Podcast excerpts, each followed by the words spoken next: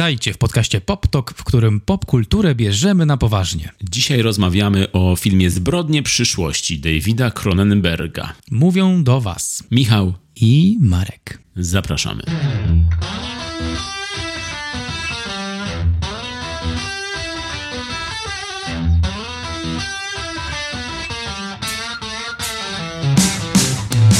Jednak zanim przejdziemy do tytułowych zbrodni, parę słów o zbrodniach przeszłości.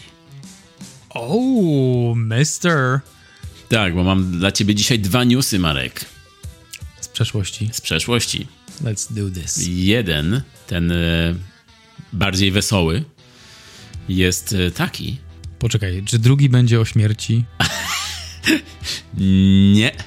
Dobra, słucham. Ale no, dowiesz się niedługo, ale dowiesz się niedługo. Pierwszy dotyczy filmu z lat osiemdziesiątych, klasyki kina akcji, z końcówki lat osiemdziesiątych, bo to jest osiemdziesiąty dziewiąty rok, ale czujcie, jakby było lata osiemdziesiąte na pełnej. Chodzi o film Wykidajło, Roadhouse. Nice. Z Patrickiem Swayze w klasycznej roli Wykidajły. Hm. I super sensacja z dzieciństwa, którą oglądałem na V H S-ie, później w telewizji, do której wróciłem dosyć niedawno i nadal się trzyma super. Tam jest minimum sensu, maksimum akcji i no i Patrick Swayze ćwiczący karate albo tai chi nad rzekiem rzeki bez koszulki. Oczywiście. W skrócie. No i chodzi o to teraz, że nową wersję Wykidajły robią, nową wersję Roadhouse, nie wiem czy będzie po polsku też Wykidajło, może to będzie Przydrożny dom tym razem. Bo pamiętam, że kiedyś z jakiegoś V H S-u albo gdzieś w telewizji chyba jakaś wersja, w jakiejś wersji lektor przeczytał tytuł Przydrożny dom. To był ten urok tego czasu i filmów z V H S-u, że nigdy nie wiesz, nie, nigdy nie wiedziałeś, jaki tytuł lektor przeczyta. No to chodzi teraz o to, że wy, tą tytułową rolę, którą grał Patrick, nieodżałowany Patrick Swayze, piękny człowiek i piękny aktor. W każdym razie w jego roli pojawi się tym razem Jake Gyllenhaal. Jake Gyllenhaal?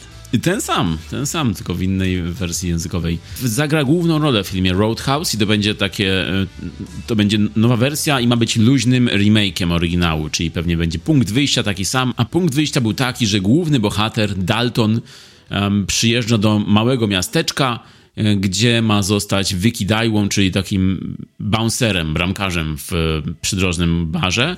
I okazuje się na miejscu, że miasteczko jest rządzone przez jakiegoś takiego lokalnego gangstera i no, no i oczywiście Dalton postanawia wziąć sprawy w swoje ręce i oczyścić miasteczko z tych wszystkich szumowin. Scumbags! Yeah! I to był właśnie punkt wyjścia. Oczywiście była tam jeszcze ukochana Daltona po drodze.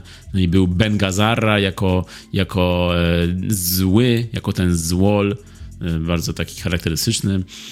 No i był super film, pamiętam, że go się oglądało i naśladowało te kopniaki. No także teraz nie mogę się doczekać, jak ten Jake Gyllenhaal wypadnie w tej roli Swayze'ego. Nie wiem jeszcze, kiedy będzie premiera. Wiem, że za kamerą będzie Doug Liman, reżyser kina akcji. On zrobił mister and missus Smith, zrobił Tożsamość Borna, zrobił Na Skraju Jutra z Tomem Cruise'em. Super nice. Film. Także no, brzmi dobrze wszystko. Wykidajło, czyli trochę wchodzimy w temat ostatniego odcinka przestarzałych nazw, komiwojażer, wykidajło. Zanim wyjaśniłeś, kim jest wykidajło, no to co, otwieramy, otwieramy dyskusję na temat, co to by mogło być, bo mam kilka pomysłów. Dawaj, dawaj. Ktoś, kto w cyrku podrzuca kij. Wy, kij dajło. To jest trzyczłonowa nazwa. Ty? Wy, da, kij, daj, ło. Ło, leci już, bo już poleciał. To jest, dobra, to jest dobra nazwa, to myślę, że można to użyć, taki recykling słowny i używać tego jako nowy taki zawód, który pewnie też nie istnieje. Wykidajło, czyli wykidajło to bramkarz. Bramkarz w barze, nie taki bramkarz nie jak taki... Majdan. Okej, okej, okej. A masz jeszcze jakiś pomysł na wykidajło? Kto to mógłby być? Myślałem, że ktoś, kto uczy ludzi unikać ciosów. To jest bardzo specyficzna, specyficzna posada. To jest nisza, Niko. Znajdź swoją niszę. Widzę zapotrzebowanie na to rzeczywiście. Widzę tam kolej, kolejkę w urzędzie pracy. No to zapraszamy tutaj panów, którzy są wykidajłami profesjonalnymi. dofinansowanie do działalności Wikidajły. No to tak, no to nie, no to musimy częściej robić taką sekcję zapomnianych zawodów. Czemu Wikidajło jest bramkarzem? Czemu jest to? to jest, a wyobraź sobie Kevina Costnera w filmie Bodyguard. Wikidajło. Wiesz co, właśnie o to chodzi, że nie wiem nawet skąd to słowo się wzięło, ale pamiętam, że jak byłem mały, to się go używało i to było takie, to jest normalne. Wikidajło. Ale, ale rzeczywiście nie wiem dlaczego, co, co to znaczy w ogóle tak naprawdę, skąd to słowo się wzięło. Czy to było tak normalne słowo jak masło na przykład? No, było rzadziej używane niż masło na pewno, ale równie mocne było. Fantastycznie, no ciekawe, ciekawe info. Jestem jak zawsze Jake'a chętnie obejrzę, Patryka już nie obejrzę, ale gdy mogłem, to też chętnie. Zwłaszcza jego klatę. Coś ten temat klat się przewija u nas ostatnio, ale ta klata Swayze'ego lub, no chociaż na większe, większy aplauz zasługują jego kolana, które przetrwały tam sto czy ileś mm, um, ujęć tego skoku ze sceny w Dirty Dancing. To, to ja bym tutaj dał medal kolanom. No teraz już nie damy medalu nikomu, ani niczemu. No te kolana też spełniły ważną rolę właśnie w Wikidajle, bo przecież on tam kopie bardzo wysoko. Ojoj, biedne mm. kolana. Tak, w dżinsach i kowbojkach. Ojejku. Wracając jeszcze do słowa Wikidajło, znalazłem w słowniku, że to słowo ma dwa znaczenia. Albo pracownik pilnujący porządku w podrzędnym lokalu rozrywkowym lub gastronomicznym. Podrzędnym. Jedziemy im od razu. No, także, także rozumiesz, jeśli jesteś bramkarzem, a jesteś wikidajłem, to to już od razu mówiąc, wie, rozmówca wie, w jakim lokalu pracujesz. Ale jest też drugie tłumaczenie. Drugie, którego nie słyszałem, nie znałem. Jest to w wojsku dowódca grupy spadochroniarzy przeznaczonej do zrzutu z samolotu. A, widzisz, czyli też pewnego rodzaju nisza. Też nisza. Czyli można powiedzieć, że ich uczył unikać jakoś pewnych rzeczy w powietrzu. Unikać walki, żeby wyskoczyć z samolotu, nie walczyć po prostu. No właśnie. Tak, jest to, jest to unik. Miałem rację, dziesięć punktów dla Gryffindorów. Co jest to, tego smutnego, to ta smutna część, to co to? No tak, to może nie do końca smutna, ale też no, jest go, gorzka może tak. Gorzka, wiadomość druga i to jest też powrót do przeszłości, zbrodnia z przeszłości, czyli e, Sylvester Stallone, który ostatnio bardzo źle wypowiada się na temat producenta Rockiego, ponieważ producent Rockiego Irwin Winkler zamierza reaktywować, zamierza zarobić znowu na cyklu Rocky i powiedział, że no nie on powiedział osobiście, ale w, w, wyszedł taki news, że jest w planach spin-off Rockiego pod tytułem Drago, czyli wiadomo z postacią Iwana Drago, granego przez Dolpha Lundgrena w poprzednich filmach. No i jest taki plan, żeby właśnie powstał film Drago i Stallone w, swoim, w swoich mediach społecznościowych na Instagramie i Twitterze wypowiadał się bardzo negatywnie właśnie o całym tym pomyśle, o tym, że on nie ma praw do Rockiego, o tym, że te prawa zostały mu zabrane kiedyś i nawet od tej pory się ten producent nie zgłasza do niego z takimi pomysłami, mimo że powinien to on być konsultowany przy takim przedsięwzięciu, jakim jest Drago. Poczekaj, to praw nie ma Rocky czy ten producent? Stallone nie ma praw, ponieważ przy realizacji pierwszej części Rockiego był tak zdesperowany, żeby ten film powstał, że wyzbył się praw tylko na rzecz tego, żeby zagrał główną rolę i, napis- i, i napisał scenariusz do filmu. Czyli tak zwany syndrom Sapkowskiego. Coś tutaj w tym jest, coś w tym jest. Tak. Sapkowski syndrom. No tak, no to jest dobre porównanie trochę. I Stallone teraz twierdzi, że już od tej, od tej pory, bo to minęło przecież czterdzieści ponad lat i te prawa mówi, że mu się należą, walczył o nie, a nawet jeśli już, jeśli już nie prawa, no to jako, że gra Rockiego, to powinien ktoś się z nim skonsultować w takiej sprawie jak właśnie spin-offy Rockiego. I bardzo, nie, nie, bardzo nie, niemiłe słowa tutaj poleciały w kierunku producenta, który już jest, ma dziewięćdziesiąt kilka lat w ogóle na karku, więc to jest wiekowy producent, a nadal, patrz, nadal tego Stallona się nie boi. No bo Rocky to jest takie dziecko Sylwestra, no nie? On to napisał i no szkoda, że się wyzbył tych praw, ale kto mógł wiedzieć, że to będzie aż taki sukces. Co, to, co tutaj się wydarzyło? Czemu to tak, ale czemu Sylwester ma być konsultowany, skoro nie ma praw? No on gra główną rolę jednak, jest reżyserem wielu z części cyklu i napisał scenariusz i jest też producentem, więc tak naprawdę rzeczywiście ma tutaj jakieś podstawy, żeby się z nim konsultowano, ale no pewnie podstaw prawnych rzeczywiście pewnie nie ma, no bo jako, że tamten jest właścicielem praw do postaci, to pewnie może robić z tym, co chce. tym, że rzeczywiście no, kurtuazja by wymagała pewnie chociaż, żeby najpierw się dowiedział Stallone o tym, że, że taki projekt powstanie, a nie dopiero z mediów się dowiaduje. A, także, no ale to jest Hollywood, typowy Hollywood, tam jest biznes, biznes, biznes. Mm. A, natomiast Dolph Lundgren się też odniósł do tego, bo Stallone wypowiedział się, że on oczywiście nie ma nic do Lundgrena, że życzył jak najlepiej, że to jest jego kolega. Lundgren się odniósł do tego, że on nic nie wie jeszcze o tym projekcie, że nie ma scenariusza, nie podpisano kontraktu i był przekonany, że Stallone jest zaangażowany w ten projekt, więc być może też to zmieni w jakiś sposób um, um, histor- przyszłość tego projektu. Czyli, czyli być może... nie zagra w Drago, chociaż wydaje mi się, że to jest bardzo kusząca propozycja i pewnie zagra, ale może z drugiej strony też zagrać kartą taką, że Stallone musi dostać te, ten, ten swój wkład, inaczej nie zagram. Może tak też być, nie wiadomo. No to ciekawe, ciekawe, co tam się dzieje na Twitterze, podejrzewam. I Instagramie też. Tak, tak. Ciekawe, co y, przyszłość przyniesie, jeśli wiesz, co ja znaczę. Bo dzisiaj trochę o przyszłości rozmawiamy. A konkretnie o filmie Zbrodnie przyszłości, ponieważ już wiemy, jakie będą zbrodnie i wiemy, że będą w przyszłości. I David Cronenberg też o tym wie. David Cronenberg wie wiele rzeczy. Jest bardzo utalentowanym człowiekiem, człowiekiem wielu talentów nawet.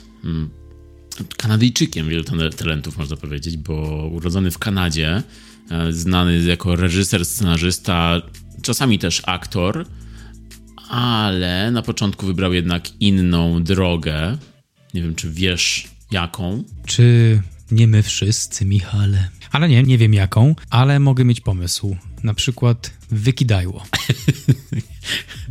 Wyobrażam sobie Cronenberga jako wykidajło w jakimś podrzędnym lokalu gastronomicznym. Jakby na przykład poszedł do Chinola i powiedział, że chce pracować jako wykidajło, to tam bym mógł, tak? Ja myślę, że tym sposobem byś go obraził. Wykidajło. To mówi się wykidajło, no nie? A jak feminatyw się z tego stworzy? Wykidajczyni? Wykidałczyni? Wykidałka? Wykidajłka. Wykidajłka? Wykidajłka, chyba tak, chyba to jest najlepsze. Dobra, ale w każdym razie Cronenberg, tak jak wspomniałem, jest reżyserem, scenarzystą, a czasem też aktorem, ale zaczynał od ścisłego umysłu, bo on studiował i obrał sobie kierunek nauk ścisłych, czyli był takim biologia, chemia, typowy naukowiec był na początku z niego, zresztą co się przewijało u niego później w karierze filmowej, bo on ma ewidentnie problem zamiłowanie do nauki. No problemy też pewnie jakieś ma, ale pewnie nie, pewnie nie. Właśnie to jest odwrotnie. Pewnie jak robi takie filmy, to pewnie wszystkie problemy już są wyjaśnione. Wszystkie karty na wierzchu. Tak. I kill people and you pay me for it. W każdym razie David Cronenberg e, określany wieloma epitetami. Przede wszystkim jest to król body horroru, król horroru wenerycznego, tak też został nazwany kiedyś. Został nazywany też baronem krwi. E, słabe, takie pospolite, ale to z Wenerą było takie fajne. Z Wenerą, dobra, ale co najlepsze, Baron of Blood to jest termin, który sam sobie kiedyś, tak się sam kiedyś nazwał Cronenberg. A my wszyscy mu przyklaskujemy. Tak, David, nowy film, nowy film. Także my też możemy się jakoś nazwać sami i później wszyscy nas tak będą nazywać. To jest, to jest coś... Tam, tam warto iść. W każdym razie Baron Krwi, on tak sobie kiedyś, no tak się kiedyś nazwał w jakimś wywiadzie i on teraz wspomina, że zrobił tak za młodu. E, tak się nazwał, jako że był jeszcze wtedy młodym filmowcem i teraz trochę tego żałuje, bo to się ciągnie za nim. Czyli nie do końca podoba mu się ta, ten pseudonim? Chyba nie, ale woli król horroru wenerycznego e, i tutaj też stwierdził kiedyś, że jest to małe królestwo, ale jego królestwo. No ale, no, ale dlaczego właśnie? Dlaczego jest tak nazywany? Co to jest ten body horror, horror weneryczny, jak niektórzy mówią? No, Cronenberg rzeczywiście jest to jednym z pionierów. Zaczynał ten gatunek i sam kontynuował go przez wiele, wiele lat. Jest głównie kojarzony z filmami pokroju właśnie Nagi Lunch, Mucha, Videodrom. No to są filmy, w których body horror jest jawny, czyli chodzi o to, że horror polega na zniekształceniach ciała i modyfikacjach ciała. Też to się łączy z tym, że Cronenberg jest prywatnie ateistą i jego horrory nie są związane z nadprzyrodzonymi mocami, demonami, bo on w to nie wierzy i to go nie straszy, ale są związane z jakimiś realistycznymi rzeczami, takimi jak właśnie okaleczenie. Kredyt. Tego, tego się boi. Każdy się tego boi. Dlatego Zbrodnie przyszłości są filmem o inflacji. tak, tak, tak. No i inne rzeczy takie jak właśnie związane z, z ciałem, można powiedzieć. Albo chorobami, chorobami wenerycznymi na przykład. On w ogóle, to jest ciekawe, odnośnie tego, co on robi i w ogóle twórców filmowych, że mm, czasem jak tak czytam o nich, zwłaszcza o twórcach filmów autorskich, to czytam tak sobie, czy to nie musiało się prędzej czy później pojawić, czy, czy tego właśnie film, czy czas tego nie wymagał, tak jak na przykład kiedyś wymyślali patenty z oświetleniem, że kiedyś nie było takiego oświetlenia, że postaci były podświetlane, ale w jednej scenie jakiegoś starego filmu ktoś położył biały obrus i, i okazało się, że światło odbija się od obrusu i hej, używajmy obrusów, żeby odbijać światło i podświetlać naszych aktorów. Że, czy, te, czy te gatunki, czy wynalazki takie filmowe, to nie jest, to nie wynika z potrzeby publiczności, potrzeby rynku. Tak, bo ten film, czy to kino musiało się rozwijać w jakimś kierunku i tak zastanawiam się czasem, czy mogłoby paść na kogoś innego, gdyby ktoś inny po prostu wprowadził, no właśnie tu mamy body horror, tak? On to, był, to była taka nowa, nowa rzecz i Cronenberg to wprowadzał i no podejrzewam, że to musiał być szok i to pewnie było fajne, bo to było coś nowego i to było poszerzanie tego kinowego doświadczenia. Taką refleksję mam po prostu, bez dna.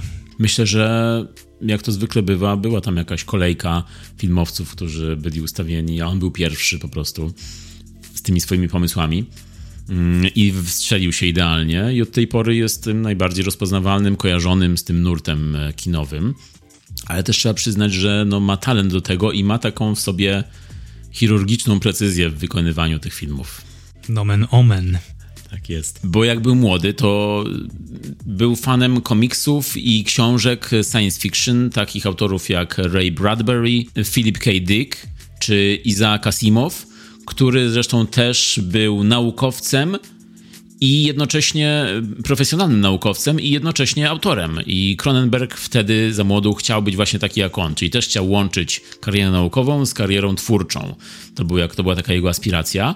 No i jego wczesnymi inspiracjami filmowymi były na przykład takie tytuły jak Pies andaluzyjski Buñuela, Wampir, e, Dziwolągi, Potwór z Błękitnej Laguny, Alphaville, czy też e, Pojedynek Spielberga, to już późniejszy film z okresu jego młodości. Ale też, jak sam mówi, jest wielkim fanem dwóch animacji klasycznych, czyli Bambi i Dumbo. Trochę nie pasują do jego świata niby, ale on twierdzi, że jak był mały, to te filmy były dla niego straszne. To były dla niego, miały sceny jak z horroru. Tutaj nie mogę tego potwierdzić ani zaprzeczyć, bo nie oglądałem żadnego, ale on mówi, że wywarły na nim wielkie wrażenie i, na, i do dzisiaj wywierają wrażenie, a z horrorów wystraszył go najbardziej film Nie oglądaj się teraz Nicolasa Rega. To rzeczywiście creepy, bardzo creepy film. Polecam. Bambi, ale trochę go rozumiem, bo te starsze bajki, jak o nich pomyślę dłużej, to były przerażające. Demon się nie boi, ale Bambi i Dumbo.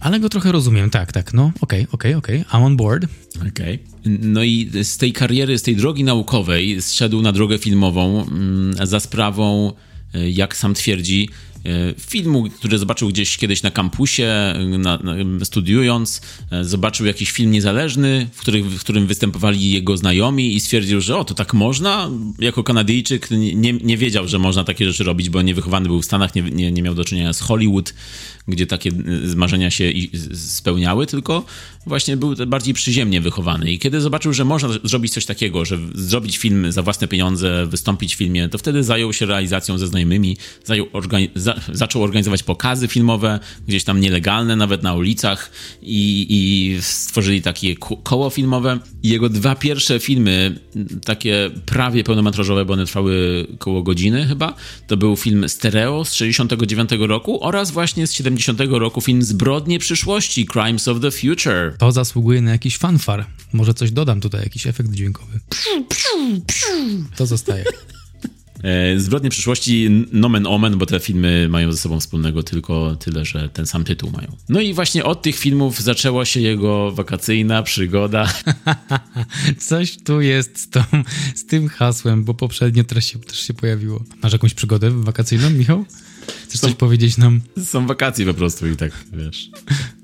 Tak. I to jest ta przygoda. To jest to, to jest po prostu jedyne wytłumaczenie. No i później jego prawdziwymi, pierwszymi, fabularnymi e, początkami, e, filmami, które już weszły do kin, były filmy Dreszcze z siedemdziesiątego piątego roku i Wściekłość z siedemdziesiątego siódmego roku. Dwa pierwsze klasyczne horrory, dzięki którym stał się rozpoznawalny i dzięki którym um, wyrobił sobie nazwisko właściwie, bo to, to ten klimat został z nim już później na większość kariery, bo były to takie horrory o... Jeden, czyli Dreszcze, jest o, o, o pasożytach. Jeden jest o pasożytach, które atakują ciała mieszkańców pewnej, pewnego bloku i takiego właściwie osiedla, rezydencji. I to jest też taki krwawy body horror. A drugi to jest Wściekłość Rabbit, który mówi o takiej epidemii, choroby, jakby wścieklizny, która atakuje społeczeństwo. No i za te dwa filmy został nagrodzony. Za film Dreszcze dostał... Został odznaczony medalem za najlepszego reżysera fantastyczno-naukowego, a za Wściekłość dostał nagrodę dla najlepszego scenarzysty Mamejan. Potem Szybka Banda, Skanerzy, Martwa Strefa, po której stał się rozpoznawalny w środowisku filmowym, i potem była...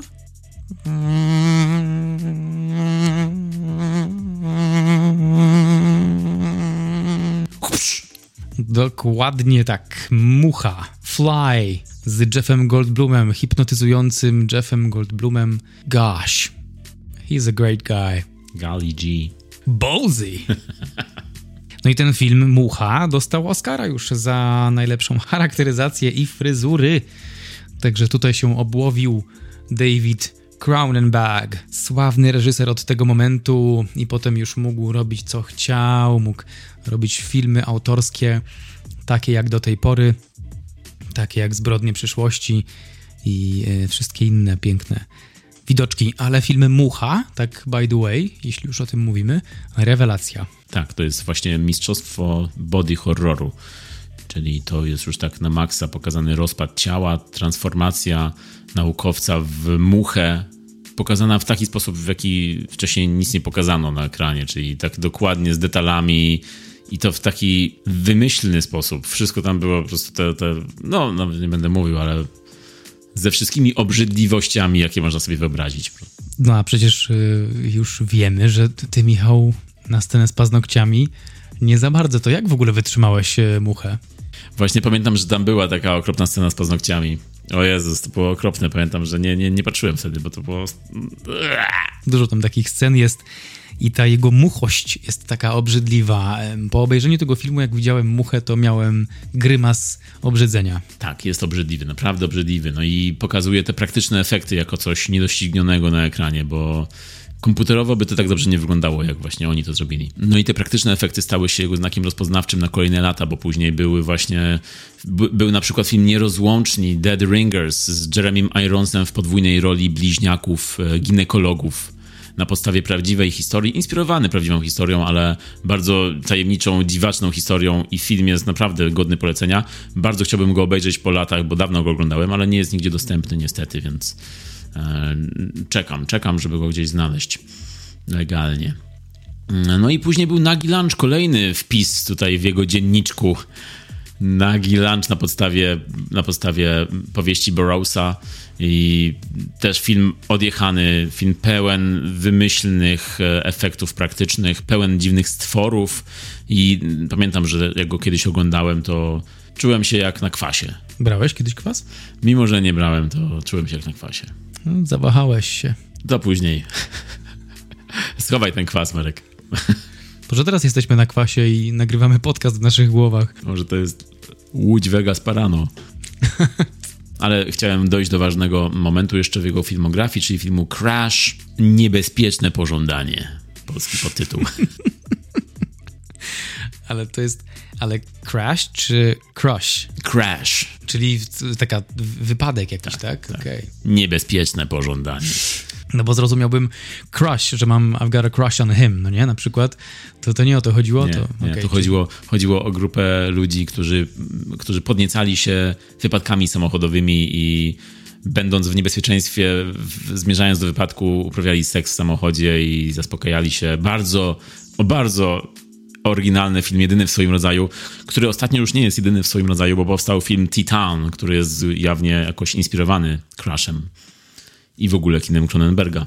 Także film Crash, no świetny film, ale chciałem powiedzieć ważną rzecz, że ten film dostał specjalną nagrodę jury na festiwalu w Cannes za odwagę i oryginalność, mimo że takiej nagrody nie ma normalnie wśród nagród, ale jury tego roku postanowiło zrobić nową nagrodę specjalnie dla Cronenberga.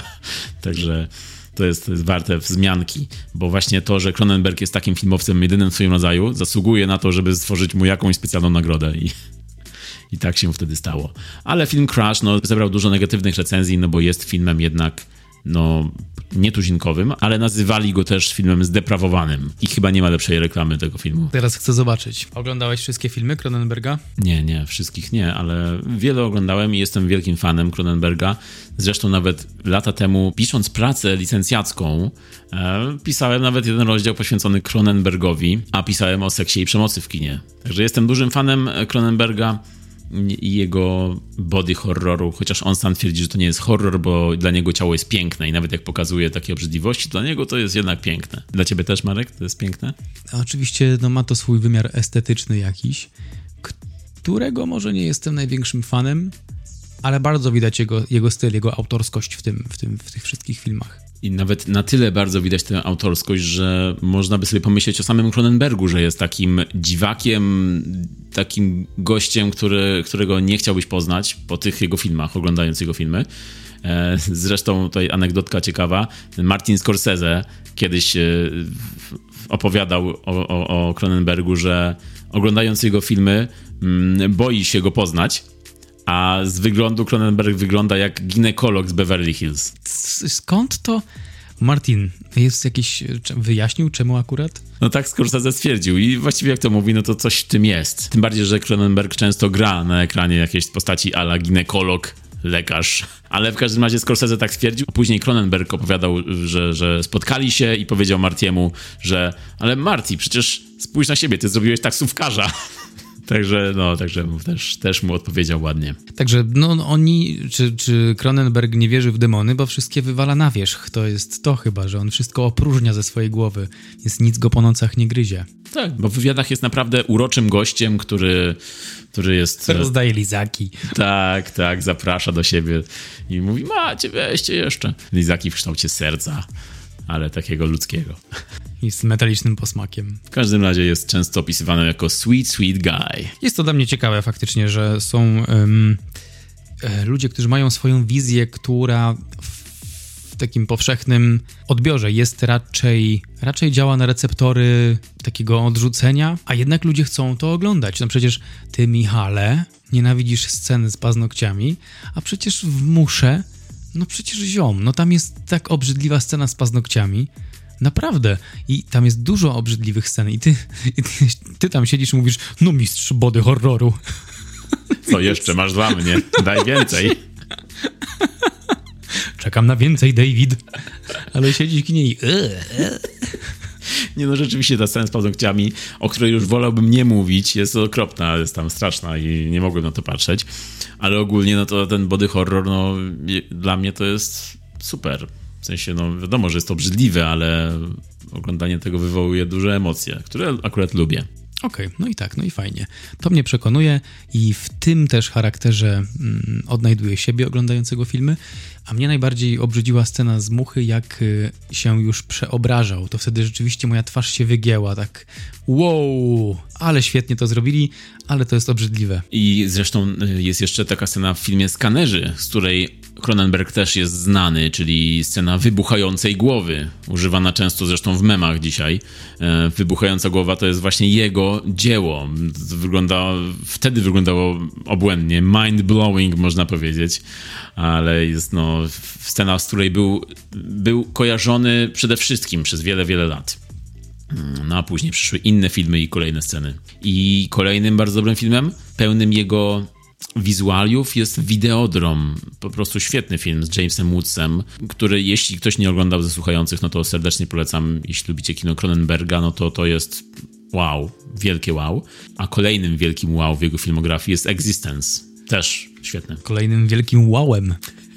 wałem. I po tych wszystkich zachwytach jeszcze warto powiedzieć, że jego filmy są krytycznie zawsze chwalone, nagradzane, ale jednak widzów to on dużo do kin nie przyciąga właśnie, bo, bo mało zarabiają te filmy. Często nawet się nie zwracają, jeśli chodzi o zarobki w kinie. Dopiero pewnie wypożyczenia kiedyś, a teraz streamingi. Ale no właśnie nie jest on takim masowym reżyserem. Zresztą tutaj też ciekawostka, Cronenberg miał reżyserować wiele hollywoodzkich hitów. Wielu producentów, wiele studiów się do niego zgłaszało z filmami, które chcieli, żeby stworzył. I tutaj uwaga, uwaga, między innymi takie filmy jak Top Gun, miał robić Cronenberg, Truman Show, Batman pierwszy z Keatonem, Siedem, um, Gwiezdne Wojny, część szósta, Powrót Jedi, to miał robić Cronenberg, a nawet Gliniarz z Beverly Hills. Wyobrażasz sobie te filmy, jakby wyglądały? Właśnie zacząłem, zwłaszcza Gliniarza z Beverly Hills, ale mm, myślę, że pasowałby do filmu siedem, to tak, no powiedzmy, że mógłby to jakoś tam ograć. Tak, no tam jest trochę elementów takich e, obrzydliwych, ale Gliniarz z Beverly Hills, no ni cholery, nie, nie, nie, dziękuję bardzo. Eddie Murphy z trzecim okiem. Zjadający swoją rękę. E, no i właśnie, jak, a i jeszcze jeden projekt, który miał też on robić, to jest Flashdance, przecież film o tańcu, który producenci przyszli kiedyś do niego, żeby zrobił ten film, a on im odpowiedział, ale zastanówcie się, czy tego chcecie. Powiedział im, be careful what you wish for. Bo ja robię same klapy finansowe. Tak, także no, taka ciekawostka. Co jest. Po latach bym chętnie zobaczył jego wersję tych filmów. Można z tego stworzyć zupełnie osobny podcast lub cykl, tak jak Marvel stworzył What If, to What If Cronenberg Did Flashdance na przykład, albo każdy inny tytuł. Ja bym oglądał. Dzisiejszy film to Zbrodnie przyszłości. Zbrodnie wykonane w przyszłości, o których my już wiemy, czyli z przeszłości ludzie. Bo widzieliśmy je na ekranie ostatnio. No i co? I o czym opowiada? O kurczę, to jest, to, to jest dopiero pytanie na dziś. O czym opowiada ten film? Odpowiedz na nie. Odpowiedz, Marek. Jako streszczenie powinna być ten, powinien być ten mem z wybuchającą głową. Zdecydowanie. David, co jest, chłopie? Co jest grane, no? Powiedz nam. Mrugnij dwa razy. Mrugnij dwa razy. Nie uwierzymy w brak demonów. To nie przejdzie już. To już nie przejdzie. Przez ciebie mamy wszyscy demony. Ale nie, no, tak, tak, tak już lądując na ziemi... Nie, to jest, to jest złe porównanie, bo tam nie. Powiedzmy, wracając do opisu filmu, to jest chyba najłagodniejsze, no to de facto, no, to, to jest film, który jest osadzony w zupełnie alternatywnej rzeczywistości, w przyszłości, w której chirurgia zastępuje seks i ludzie mm, szukają bodźców, które sprawiają ból, żeby odczuć przyjemność. Krótko mówiąc, tak, taki, ym, takie coś zauważyłem na samym wstępie. Ale o czym jest dokładnie, to sam jeszcze się z tym zmagam. Najlepszym sposobem y, streszczenia będzie przeczytanie opisu oficjalnego filmu. Jedynym, który ma sens. Wstrząsająca wizja przyszłości, w której ludzie, szukając coraz mocniejszych wrażeń, modyfikują swoje ciała, a chirurgia, a chirurgia jest substytutem seksu. To jest opis Filmwebu. Praktycznie to, co powiedziałeś. Główną postacią filmu, właściwie głównymi postaciami filmu są Saul Tenser, grany przez Viggo Mortensena, i Caprice, jego partnerka życiowa i zawodowa, e, grana przez e, Lea Seydoux. Le, Le, Lea Seydoux. Ale zanim wydarzyły się te zbrodnie przyszłości, zanim ta teraźniejszość nastąpiła, to Cronenberg napisał scenariusz do tego filmu ponad dwadzieścia lat temu. Ten scenariusz tyle czasu leżał u niego w szufladzie. I właśnie te dwadzieścia lat temu próbował ruszyć ten projekt i nawet tutaj, tutaj Marek, patrzę na ciebie, wiesz, kto miał zagrać główną rolę wtedy? To mógł zagrać tę rolę i zagrałby to larger than life. Oczywiście, że Nicolas Cage. No oczywiście, że Nicolas Cage. To jego bym chciał zobaczyć, a nie Viggo, bo to Cage. Tutaj właśnie, ojejku, Mikołaj Klatka. Czemu Wyobraż... nie? Czemu nie? Wyobrażasz sobie jego leżącego w tym łóżku albo na tym, na tym fotelu i tak jedzącego to jedzenie, przecież on to by normalnie... Totalnie go widzę w tym. dwieście procent by z tego wycisnął. Czemu? Czemu? Cronenberg, wróć i popraw swój błąd. By tam... wykrzywiał się, bekał, żygałby, pewnie wszystko by robił. Chciałbym go zobaczyć. Chciałbym zobaczyć, jak mu wycinają śledzione. Co on wtedy by robił? Jak on by odgrywał przyjemność taką seksualną? Ciekaw jestem. No i tego niestety się też nie dowiemy. To jest też jedna z tych, jeden z tych scenariuszów do What If. W każdym razie dwadzieścia lat temu ten film nie powstał. Cronenberg porzucił projekt I dopiero w, w dwa tysiące dwudziestym roku Viggo Mortensen ujawnił w wywiadzie, że pracuje z Cronenbergiem, z którym już współpracował wiele razy i z którym się prywatnie też przyjaźniał. Ujawnił, że pracują nad filmem o takim tytule Zbrodnie przyszłości. Było to intrygujące o tyle właśnie, że już Cronenberg kiedyś zrobił film o tym tytule, więc wszyscy się zastanawiali, czy to jest powiązane, czy nie. No i Cronenberg nie chciał wracać początkowo do tego projektu, bo myślał, że on nie jest dzisiaj na tyle ważny, nie jest aktualny, ale jeden z producentów, jego stałych producentów, po przeczytaniu scenariusza stwierdził właśnie odwrotnie, że teraz jest ważniejszy niż wcześniej, ważniejszy niż kiedykolwiek, bo porusza kwestie między innymi na przykład, oprócz tego, że zmiany ciała, oczywiście transformacje, to kwestie plastiku porusza. A że aktualnie mamy poważny problem z plastikiem, czyli to, że jest wszędzie, jest go za dużo i problemy środowiskowe związane z nim. I to, że Cronenberg też o tym opowiadał właśnie ostatnio w wywiadach, że odkryto, że w osiemdziesięciu procentach organizmów ludzkich żyjących są ślady mikroplastików. Czyli w jaki sposób dostają się do nas te, te plastiki z zewnątrz, w spożywieniu czy w czymś innym. A ponieważ nie, niemożliwe jest zakończenie produkcji plastiku, to może powinniśmy go konsumować. Tak właśnie są takie ustalenia i Cronenberg też tak przewidział już dwadzieścia lat temu. Takie są ustalenia. Tak, takie są. W H O stwierdza, że najnowsze rozporządzenie. Tak, tak, śmiejesz się, to jest absurdalne, ale właśnie on opowiada, że, że pracują już naukowcy nad plastikiem, który można jeść i który nawet zawiera w sobie jakieś proteiny. I to jest ten sposób na pozbycie się tego plastiku, czyli nie, nie produkowanie go, tylko właśnie jakoś wchłanianie go, co jest absurdalne i brzmi właśnie jak z filmu Cronenberga i myślę, że też to sprawiło, że Cronenberg chciał wrócić do tego projektu, bo chce, żebyśmy za dwadzieścia lat powiedzieli, ej, ale Cronenberg już to powiedział dwadzieścia lat temu, a teraz to się dzieje. Myślę, że dlatego to zrobił. Myślę, że cała społeczność ludzi much teraz też mówi, że hej, zrobili Cronenberg, więc teraz jesteśmy muchami. I to jest mniejszość, nie wiemy o niej za dużo, ale ludzie muchy istnieją. Nie, oni, ale oni nie mówią tak, oni mówią bzzz. Dlatego po dwudziestu latach wrócił do tego scenariusza i do tego powstał film Zbrodnie przyszłości. I zresztą Cronenberg też mówi, że przez te dwadzieścia lat nic nie zmienił w scenariuszu, czyli słowo w słowo zostawił ten scenariusz tak jak był wtedy, taki jest teraz. Co widać? Powinien zrobić jakiś, jakiś drugi draft, myślę. Jakąś, jakieś poprawki powinien tutaj wprowadzić przez te dwadzieścia lat. Cronenberg, no to, jest, to są te bestie autorskie. Ale on nie mógłby tego robić, gdyby nie zasłynął przez kilkadziesiąt lat. Gdyby nie był odznaczany właśnie medalami i, i orderami, to by te, czegoś takiego nie mógł zrobić. Ale że został doceniony, wyróżniony i zauważony, no to teraz mamy kino niezmienionego scenariusza. No i Zbrodnie przyszłości... Tegoroczne Zbrodnie przyszłości są powrotem Cronenberga do tego gatunku kina, do jego gatunku, można powiedzieć, do tego body horroru, z którego zasłynął, bo tak naprawdę od dwudziestu lat nie zrobił takiego filmu. Ostatnim jego filmem, który można klasyfikować jako body horror, jest Existence z Judem Law z dziewięćdziesiątego dziewiątego roku, czyli właściwie taka jego wersja Matrixa, Cronenbergowy Matrix. No i to dlatego to było wielkie wydarzenie. It was a big deal. Ten film to miało być coś. O kurczę, film Cronenberga to jest jednak... No, muszę przyznać, że naprawdę, naprawdę była to przeprawa. Przede wszystkim dlatego, że on jest tak zupełnie inny. Inny od rzeczywistości, od tego, co znamy. Jest osadzony bardzo w takiej swoistości i jesteśmy w tym świecie i doświadczamy... Jakby nie możemy za bardzo rzeczy odnieść do naszego świata, bo cała mapa świata, jaką znamy, znajduje się w tym filmie. Jest taki... odpalony. W ogóle jak on się zaczyna, że jakieś dziecko sprząta kamyki na brzegu jakiejś plaży. Bawi się. To była, to była, to was, to była zabawa dzieci z lat dziewięćdziesiątych. Okej, okay, dobra.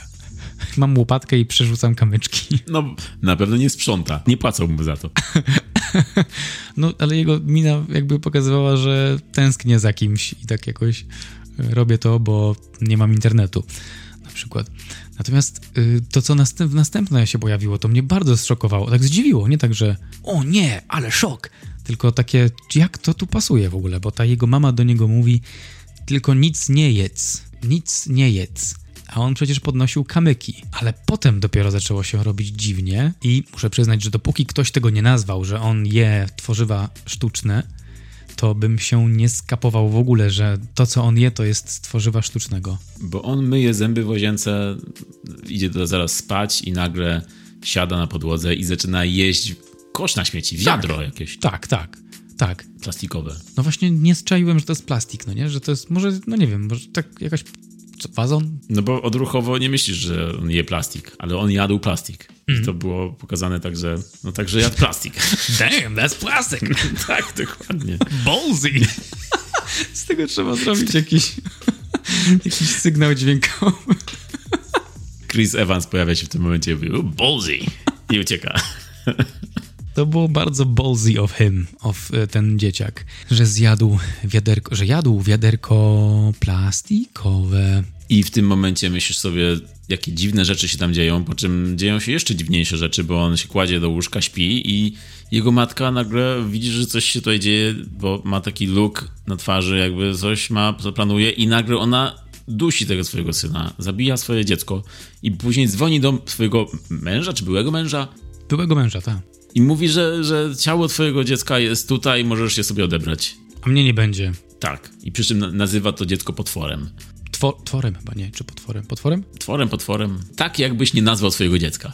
No, no i jest to bardzo dziwny prolog i bardzo mocne otwarcie i takie, że podsyca apetyt na to, co będzie dalej. Tak to rzeczywiście działało. Mamy mocny wstęp, zachęcający. Wow, to będzie jazda. Lecimy, David. I potem widzimy Viggo, jak się... wykręca w łóżku, w jakimś dziwnym łóżku w kształcie orzecha włoskiego. Co on ma przyczepione do ciała i się wygina i wiesz co?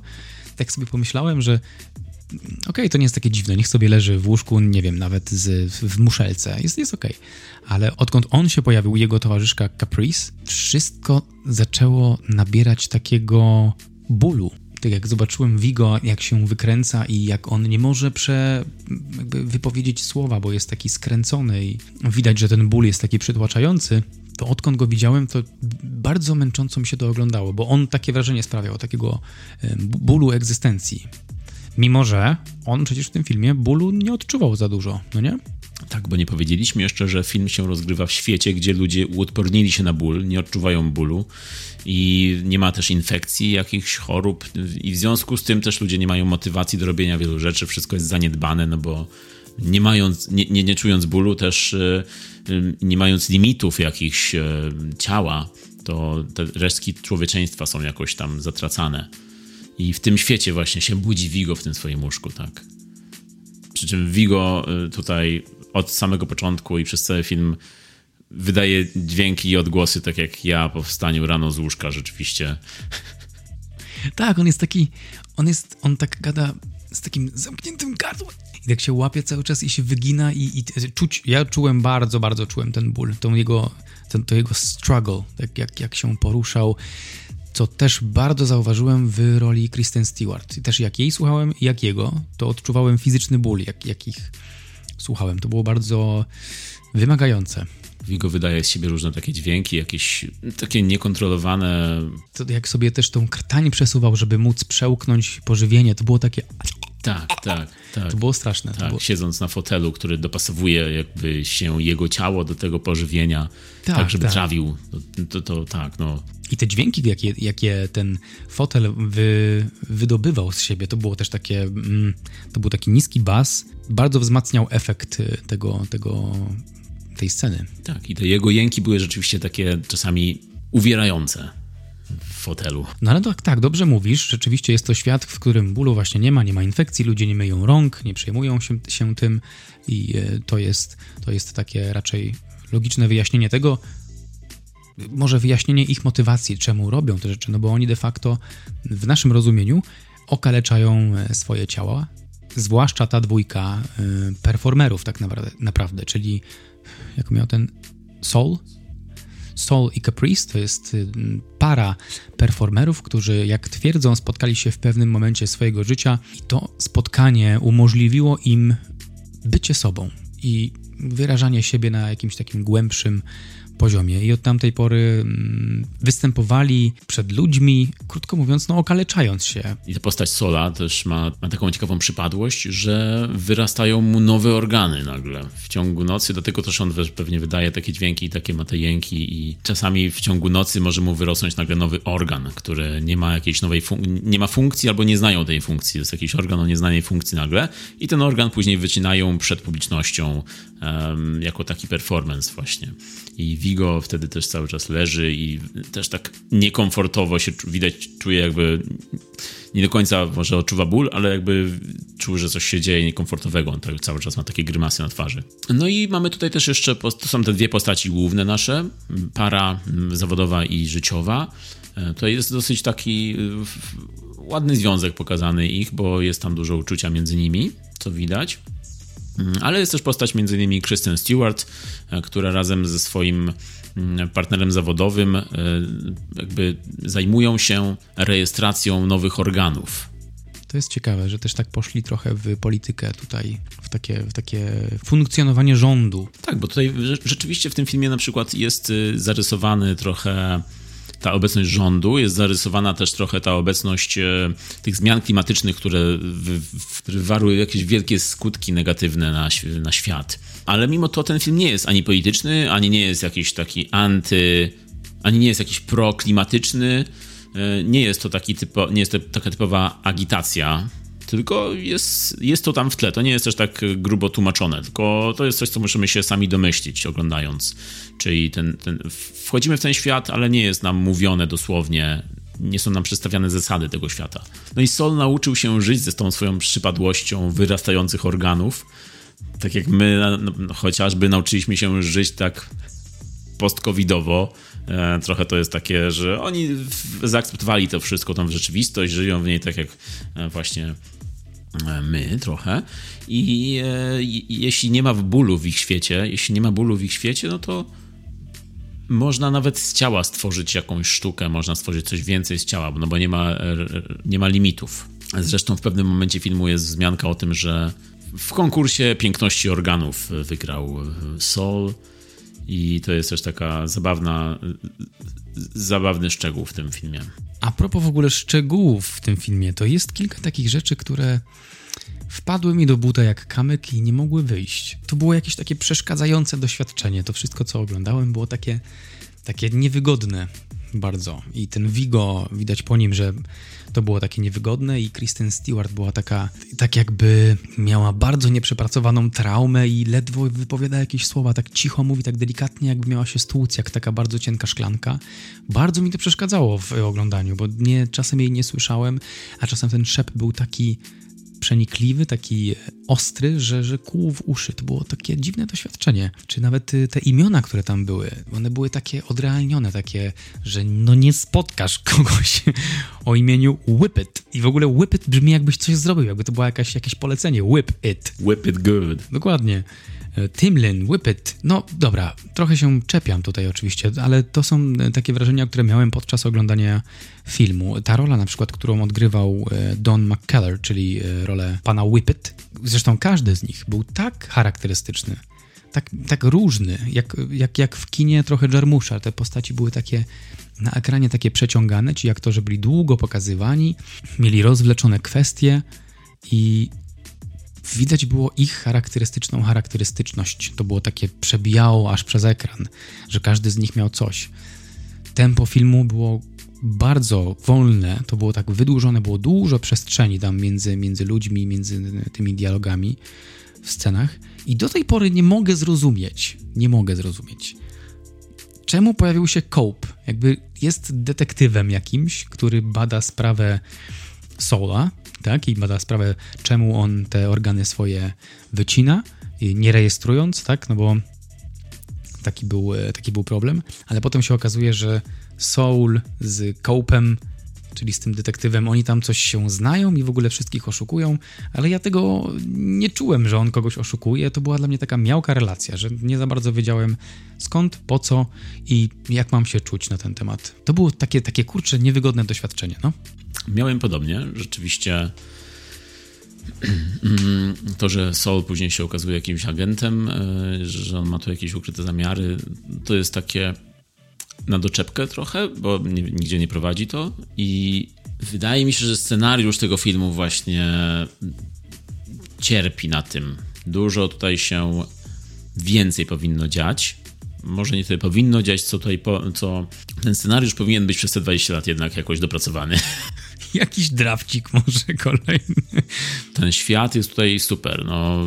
I ten prolog, i, ten, i to zarysowanie świata przedstawionego, to jak nas ten film wciąga w siebie, no to to było super. Ja, ja się wchłonął mnie właściwie i, i czekałem na, na, na jakąś historię fajną, na jakieś postaci, na coś, co się będzie działo, przy czym okazało się, że ten, ten świat był główną atrakcją, a ta historia jakby była taką poboczną sprawą i, i taką ewidentnie pretekstową. Bo była to przeprawa rzeczywiście przejść przez ten film, że zwłaszcza, że to jest bardzo dużo dialogów, które często... no nie wiem, no ciężko często za nimi podążać. Tym bardziej, że te wszystkie motywy i ten cały świat przedstawiony to jest coś bardzo Cronenbergowskiego, czyli we wszystkich poprzednich filmach, tych body horrorach, czy nie body horrorach jego, yy, mamy podobne motywy, czyli nawet to te wszystkie urządzenia takie, jak to, jak to urządzenie, którym sterowała Caprice, tak naciskała i to wyglądało jak jakaś istota, ale, ale było takie technologiczne. To, to super design, ale to też nawiązuje do, do wcześniejszych designów Cronenberga, czy tam na przykład Existence, w którym były dokładnie podobne designy maszyn, czy tam broni. To bardzo nawiązywało to. Te modyfikacje ciała, czy te motywy związane z ciałem też nawiązują do jego wcześniejszych filmów. Także jest tutaj wszystko, co Cronenberg lubi i wszystko to, co lubimy w Cronenbergu, jeśli ktoś lubi Cronenberga. Tym, z tym, że jest to nie do końca wykorzystane właśnie. Odczuwa się bardzo to, że Cronenberg ma już siedemdziesiąt dziewięć lat i filmy jego, mimo że ten, w tym świecie się obraca, no to te filmy są bardziej takie, powiedz, no sorry, ale są takie filmy starego człowieka trochę. Takie trochę jakbyś na Wigilii miał dziadka i wiedzie, wiesz, że zawsze będzie opowiadał te same historie. Tak, i te historie lubisz, ale w pewnym momencie, w pewnym momencie no, na ten świat jego lubię, ale, ale właśnie on już ma trochę co innego na myśli, Cronenberg. On, jego interesują inne rzeczy. Jego nie interesuje już ta, te zwroty fabularne, akcja. Jego nie interesuje to. O, on ma już swój klimat i on w tym klimacie się obraca. I może ja to docenię kiedyś, jak też będę w jego wieku. I stwierdzę, że dobra, zostawmy tą akcję, to już jest niepotrzebne. Zanurzmy się w tym klimacie i w tym świecie. Bo ten świat jest, świat jest super, ale no od tak gdzieś od połowy ten film się bardzo dłużył i ciągnął i... I nie wiadomo było, gdzie zmierza. No i teraz pytanie mam, czy właśnie nie na tym polega autorskie kino? Że on może sobie nagle stworzyć coś innego i no zanim ludzie, jego zwolennicy będą podążać, a jak jego dotychczasowi zwolennicy nie będą podążać, no to znajdzie sobie innych. Czy właśnie nie do tego sobie wypracował miejsce? Myślę, że to jest autorskie kino, tak jak poprzednie jego filmy są autorskie i ja na przykład jestem fanem Cronenberga, zawsze byłem, ale mimo to ten film mnie rozczarował, no bo, bo oczekiwałem po nim więcej. Być może to jest dlatego, że właśnie ten, ten, te dwadzieścia lat minęło od ostatniego filmu w tym klimacie i ten film był reklamowany mocno właśnie tym jego klimatem Cronenbergowskim. No właśnie ciekawi mnie ta granica, no nie? Gdzie jest coś, gdzie jest granica, w której możemy powiedzieć, że ten autor, autor kina autorskiego mnie rozczarował, że jakby gdzie jest, gdzie jest jego granica kreatywności, a gdzie jest nasza granica mówienia Czy, czy takiego przyzwolenia do posiadania zdania, że to mi się nie podobało, uważam, że on się wypalił, on się skończył, on zjada swój ogon, on coś tam. Jakby gdzie są te granice? Czy jak teraz jako autor jakiegoś filmu, oglądasz moje filmy dwadzieścia lat i ja nagle robię film, który jest troszeczkę inny, bo jest mniej akcji, no nie? Tak jak powiedziałeś, ale to jest moja wizja i to jest moje kino autorskie. To gdzie jest, gdzie jest ta granica, kiedy ty możesz powiedzieć that sucked? No nie? A gdzie, gdzie ja mogę powiedzieć, ale to jest moja kreatywność. Jak to rozumieć? Znaczy ja absolutnie nie uważam, że on tutaj się skończył, czy zjada własny ogon. Czy zjada własny ogon. Um, myślę, że on używa jakichś swoich ulubionych motywów i wrócił do nich po długim czasie. Um, I te motywy są właśnie najlepszą częścią tego filmu. Tylko że według mnie ten scenariusz jest mało... mało interesujący. Ten film jest mało interesujący. W pewnym momencie się taki staje, bo... Trzeci akt. Ten moment, w którym śpimy. Ten moment. A jeśli chodzi o tą granicę, ciężko to powiedzieć. No, nie myślałem o tym w ten sposób. Na pewno są tacy twórcy, którzy w pewnym momencie zaczynają zjadać swój własny ogon, czy widać, że na przykład się starzeją, co widać to na ekranie. Dlatego też, myślę, Tarantino stwierdził, że on zrobi jeszcze jeden film, dziesiąty film i koniec, bo on nie chce właśnie być jednym z tych reżyserów, którzy są później na starość kręcą już filmy bez pazura. Cezarego. Psiego? Psiego pazura. I... No ale Cronenberg nie jest taki. On, on ostatnio rzeczywiście zmienił trochę klimat, bo osiadł, można powiedzieć, w tych swoich filmach. filmach. Już nie kręcił takich filmów szalonych jak kiedyś, tylko filmy bardziej...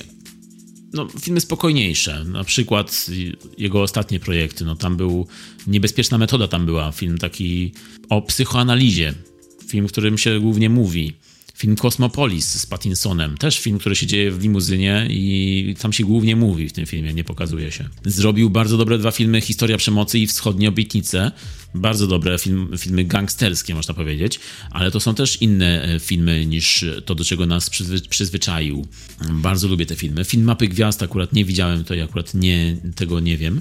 No ale widać było, że ta, widać było tą zmianę w jego, w jego klimatach, w jego filmografii. No i właśnie tym film, filmem Zbrodnie przyszłości miał jakoś, jakoś powrócić do tego, co kiedyś robił, z tym, że się okazało, że to jest nadal to, co robi teraz w starych dekoracjach. I to oczywiście wielu, osób, wielu osobom to się podoba i to może się podobać i to wcale nie jest nic złego. Twierdzę tylko, że to trochę nie jest mój Cronenberg. To nie jest to, co ja chciałem.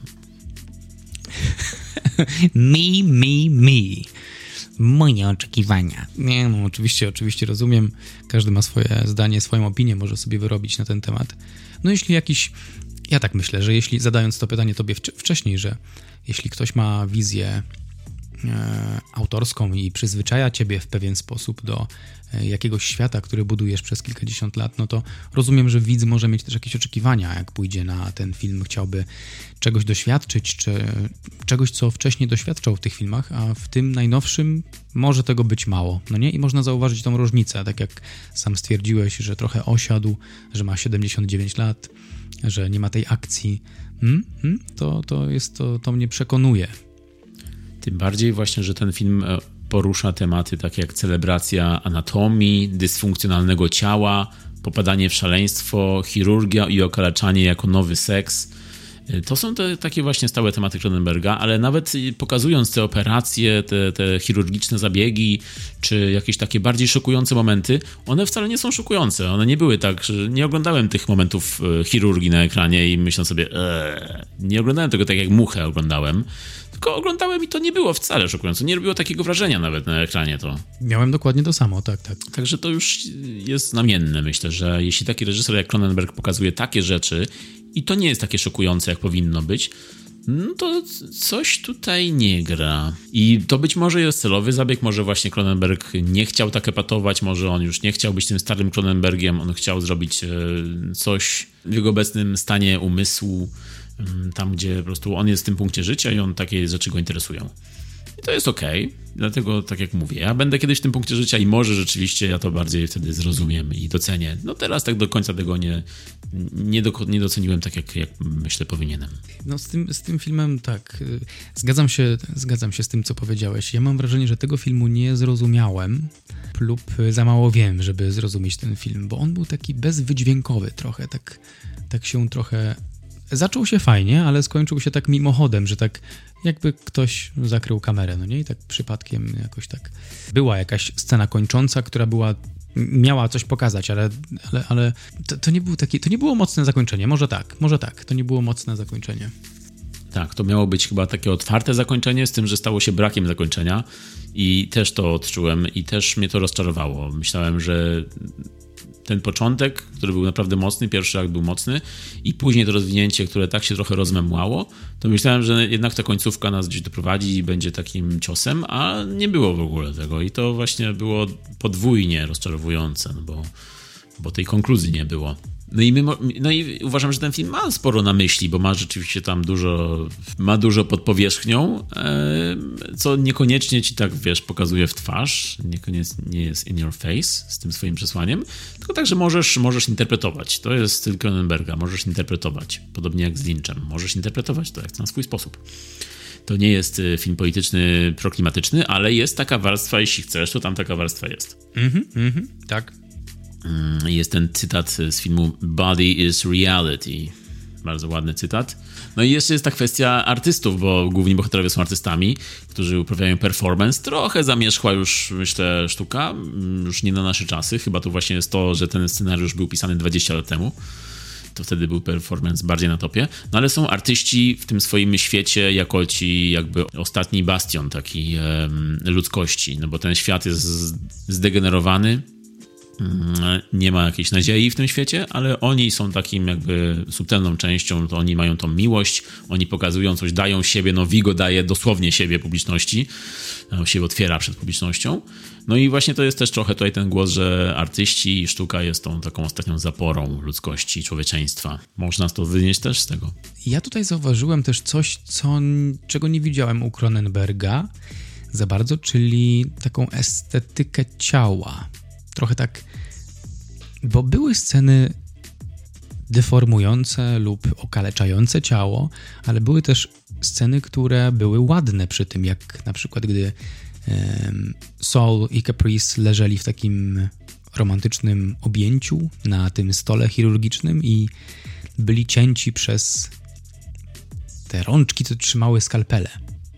I to było, to było ładne, to było tak ładnie wycieniowane, widać, że te ciała były takie pełne i takie wdzięczne i tak się otulały, w ogóle ładne ciała były, ładnie ciało było przedstawione w, w tym filmie. Ładnie, nawet ta scena z gościem z tysiącem uszu, to też mi się podobało, bo to było estetycznie zrobione, te uszy były tak przyklejone, że to nie było tak, można było uwierzyć, że to, że to ucho jest rzeczywiście chirurgicznie tam przymocowane. Natomiast scena zaszywania ust, nic nie czułem. Jakby to jest obrzydliwe, ale tak okej, okay, no dobrze, no super. Jeszcze właśnie a propos tej sceny z człowiekiem z uszami. To też jest takie nawiązanie trochę do sztuki performance'u i do tego, że nasz bohater Saul ogląda tego innego performera i trochę tutaj mówi tak, że no ale zobacz na niego, on robi coś takiego, to nie ma, nie ma jakiegoś, nie ma głębi, nie ma emocji, a ja, ja robię coś tak głębokiego i ludzie jednak nie są tak, nie, nie stawiają się tak masowo, żeby mnie obejrzeć jak jego. Także jest tutaj trochę taki, trochę artystowski wydźwięk w tym, tej scenie, a swoją drogą to, to ta postać jest nawiązaniem do prawdziwego artysty, który nazywa się, ma pseudonim Stellark i rzeczywiście ma zaszyte ucho w, w ręce i jest taki performer, który coś takiego zrobił, australijski artysta. Także no jest, jest tutaj nawiązanie jakieś do rzeczywistości, czyli jednak to miało, ma jakiś, miało mieć jakiś wydźwięk tak aktualny.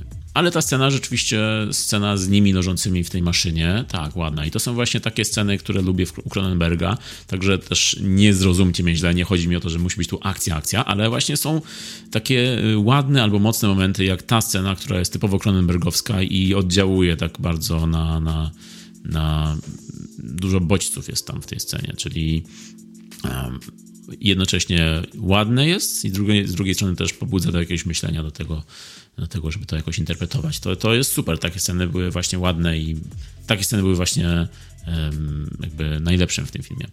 Mm, jeszcze jedna mi się podobała rzecz, jak już na samym końcu, w ostatniej scenie, jak um, Viggo pokazuje emocje i ten ostatni kadr szalenie mi przypominał Edith Piaf patrzącą po takim diagonalu gdzieś tam w dal, na takiej czarno-białej fotografii, w takim oświetleniu ostrym z góry. To też widziałem u niego, że, że to, to było też bardzo ładne. Bardzo ładne, mało wnosiło, ale było takie ładne, wizualnie atrakcyjne. A co do aktorów, jeszcze też słyszałem ciekawą wypowiedź, to chyba Kristen Stewart powiedziała w jednym z wywiadów, że na planie nie wiedziała, co robi. Czyli Cronenberg jej mówił, co ma zagrać, a ona miała takie W T F, bo mówi, że nie wiedziała, jaki będzie efekt końcowy tego. Czyli zagrała to tak, jak chciał i była oczywiście, wierzyła mu w stu procentach, była przekonana co do tej roli, ale nie wiedziała, nie, nie, nie znała jakby kontekstu, czyli nie wiedziała, co ona dokładnie robi w tej swojej roli. Tak samo inni aktorzy podobno mieli, przy czym zaufali mu i później obejrzeli film i stwierdzili, że a okej, okay, już teraz rozumiemy. No i Cronenberg ma też pewnie takie podejście. Mówi, że po prostu rób to, co robisz, rób to, czego nie rozumiesz. To jest takie jego... Widać podejście do, do tworzenia filmu, co jest fajne, to mi się podoba. Podsumowanko. Filmy Cronenberga są często określane jako biologiczne horrory. Nic dziwnego. On sam kiedyś powiedział takie słowa. Moje filmy są świadome ciała, świadome fizyczności, w przeciwieństwie do wielu współczesnych horrorów i science fiction, które skupiają się na technologii lub na paranormalnym i są przez to oderwane od ciała. To dobrze podsumowuje jego twórczość. Taki też jest ten nowy film Zbrodnie przyszłości, czyli jest blisko ciała. No i przez to, że ten film był też reklamowany, reklamowany jako powrót tego klasycznego Cronenberga, to apetyt, mój apetyt był ogromny. Jednak film nie nie spełnił tych swoich obietnic, był dla mnie rozczarowaniem. Jest to trochę Cronenberg bez Cronenberga. Są tutaj jego motywy. Jest to film jakby the best of Cronenberg.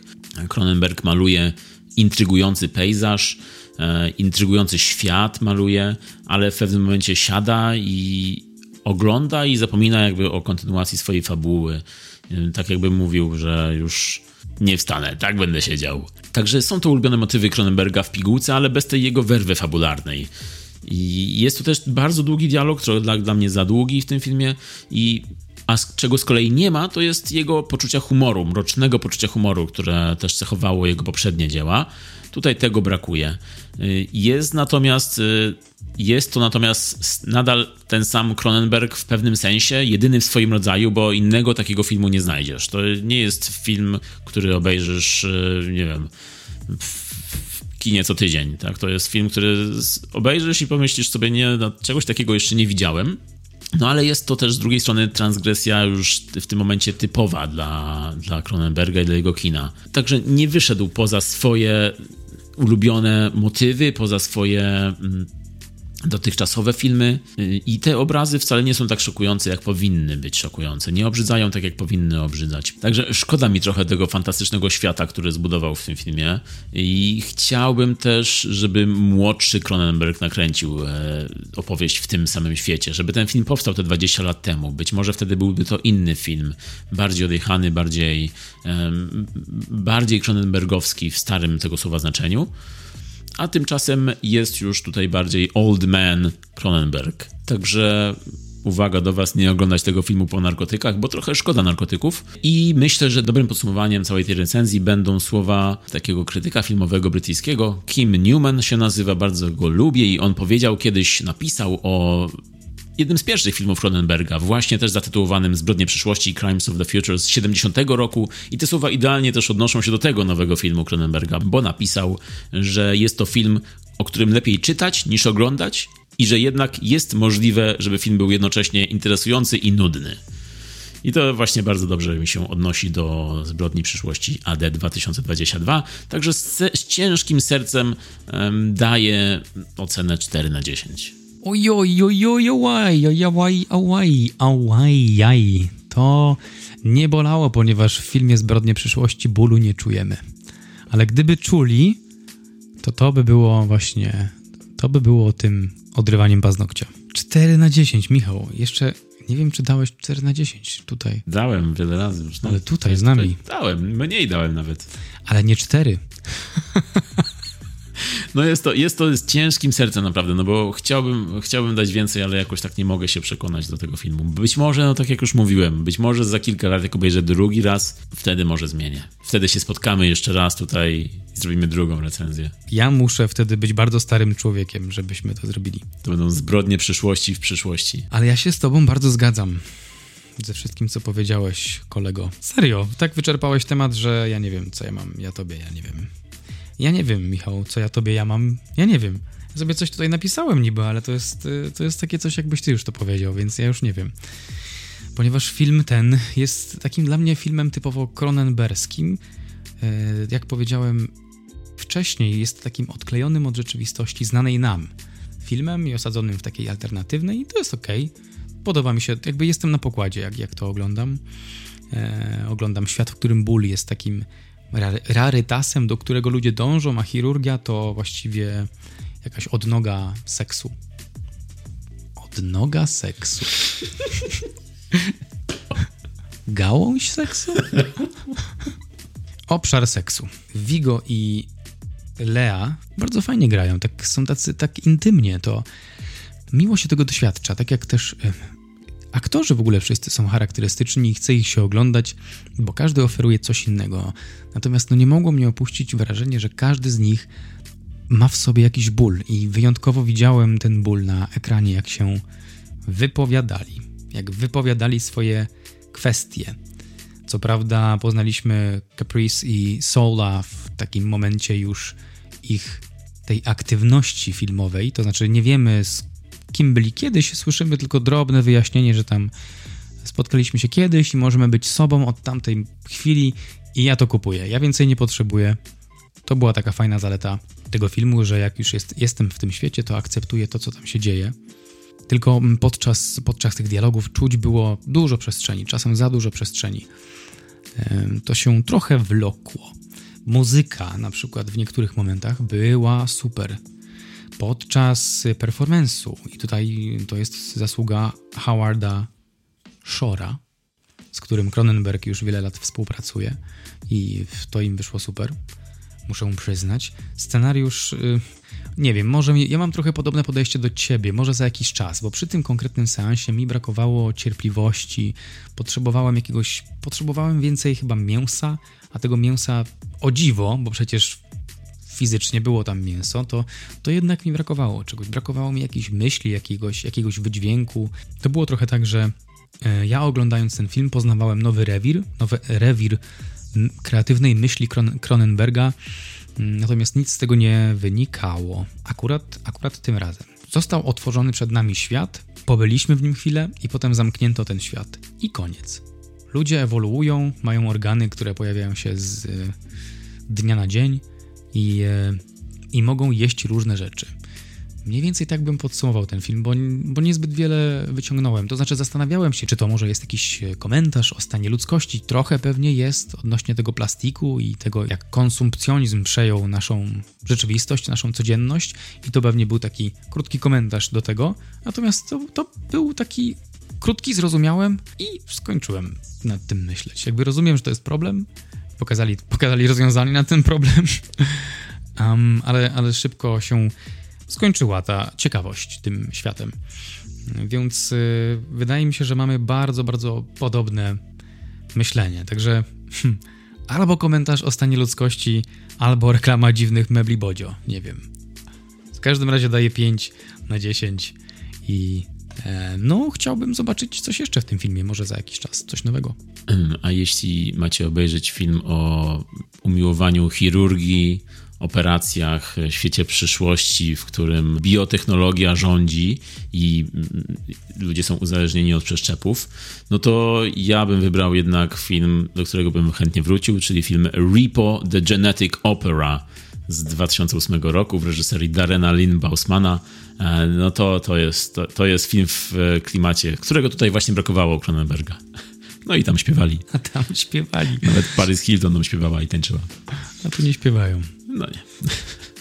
No także nadal z ciężkim sercem. Oj tak, dosłownie z ciężkim sercem. Takim, tak ciężkim, że trzeba je wyciąć. Dziękujemy wam za uwagę. Zapraszamy do kolejnych odcinków, do poprzednich odcinków. Zapraszamy też na nasze Facebooki, Instagramy i... Zapraszamy do przeszłości i przyszłości naszej. Tak jest. Mówili do was Michał i Marek. Do zobaczenia, usłyszenia w następnym. Cześć.